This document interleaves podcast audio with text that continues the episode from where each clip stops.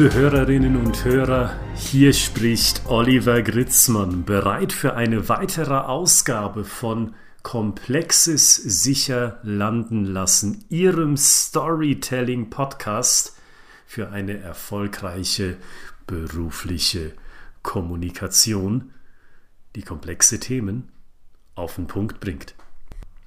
Das heutige Thema, das sehen Sie im Titel, und das lautet Beweise, dass sie die Wahrheit sagen.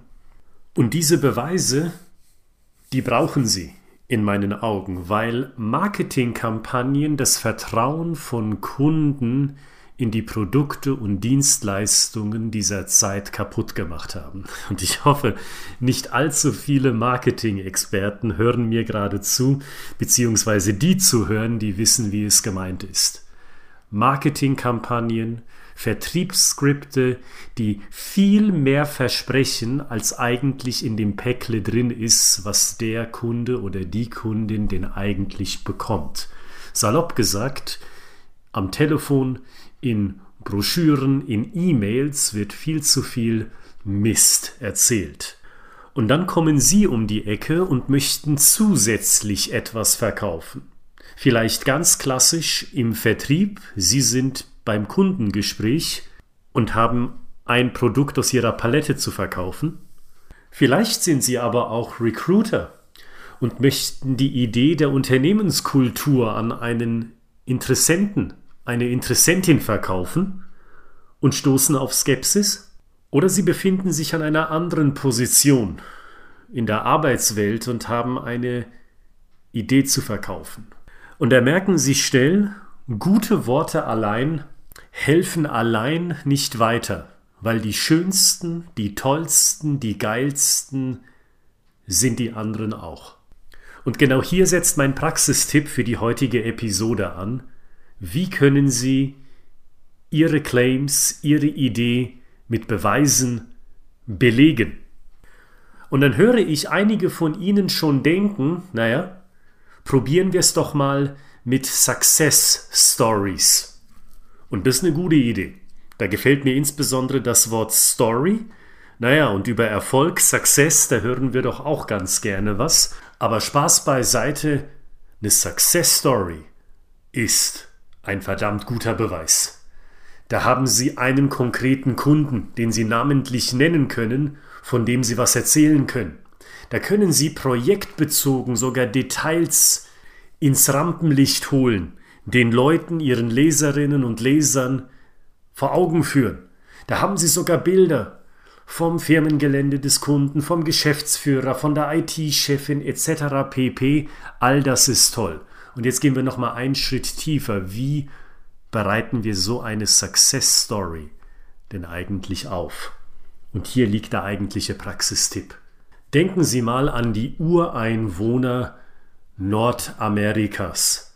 Ganz genau. Darum bitte ich Sie, wenn Sie an Success Stories denken und wenn Sie sich darüber hinaus denken, wie komme ich zu so einer knackig formulierten Success Story, dann denken Sie an die Indianer, an die Ureinwohner Nordamerikas.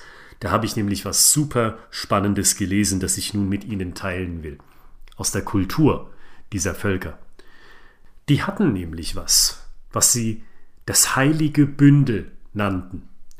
Und da war eine Wasserpfeife drin, eine Feder, eine Kampfaxt und andere Gegenstände, aber nicht irgendwelche Kampfäxte, nicht irgendwelche Federn und nicht irgendwelche Wasserpfeifen, sondern Gegenstände dieser Natur, die mit einem bestimmten wichtigen Ereignis aus der Geschichte dieses speziellen Indianerstammes in Verbundenheit gestanden hat.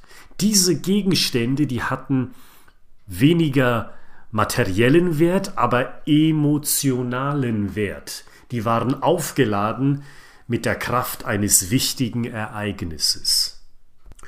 Und am Lagerfeuer, wo die Menschen sich versammelt haben, um Geschichten zu hören aus der Vergangenheit, aus der Gegenwart, vielleicht sogar aus der Zukunft, nahm man bestimmte Gegenstände aus diesem heiligen Bündel und hat die Geschichten erzählt, die mit diesen Dingen in Verbindung gestanden haben. Und wissen Sie was?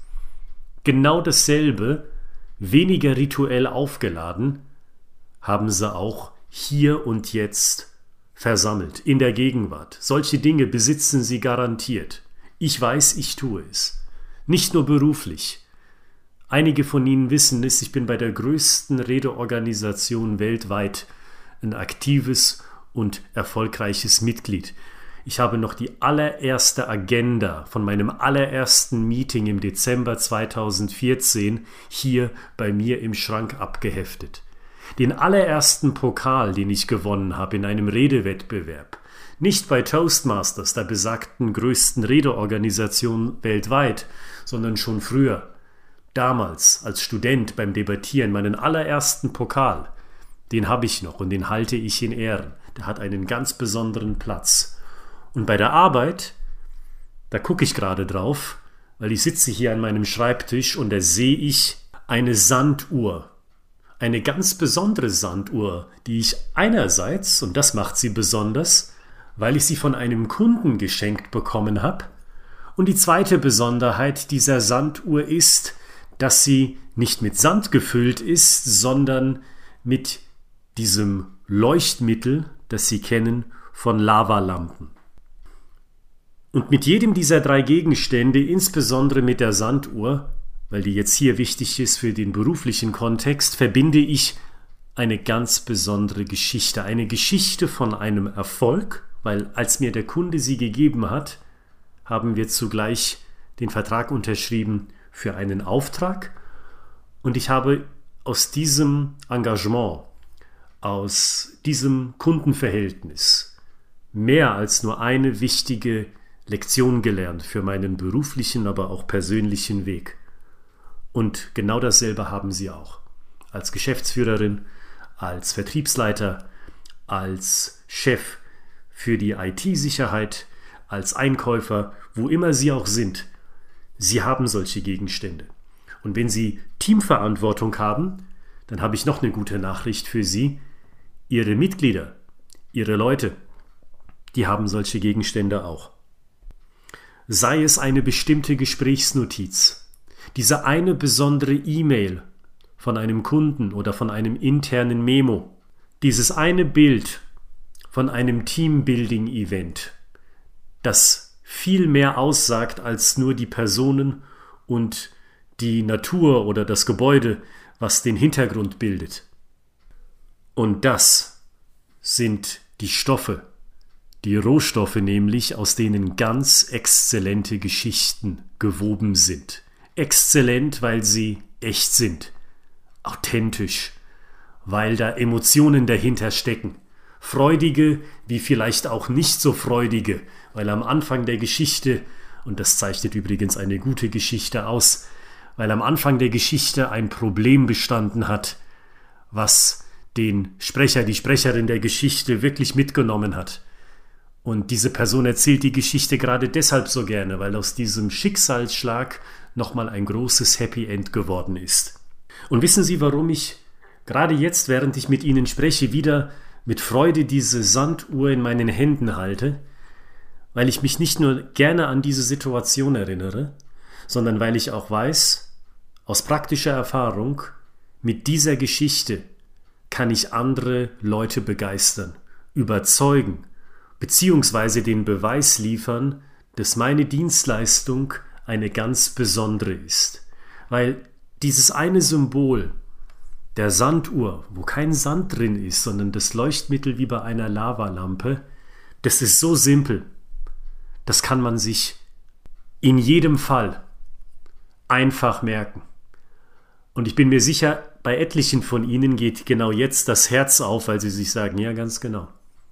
Das suche ich. Viele von Ihnen, und das weiß ich aus Erfahrung, aus E-Mails, aus Gesprächen von Angesicht zu Angesicht, aus Zoom-Calls oder MS Teams-Calls, weiß ich, viele von Ihnen da draußen, die suchen nach dieser einen knackigen Idee für Ihr Produkt oder für Ihre Dienstleistung, um sie Kunden, Bewerbern oder wem auch immer zu erzählen, die wissen, unser Unternehmen das ist ein Gutes.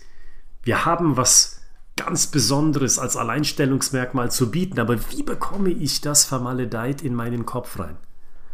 Die Gegenstände aus ihrem persönlichen heiligen Bündel, die sind in der Regel das Einfallstor für ganz simple Geschichten, die andere, nämlich ihre Gesprächspartner, davon überzeugen, dass sie auch zu den Guten gehören.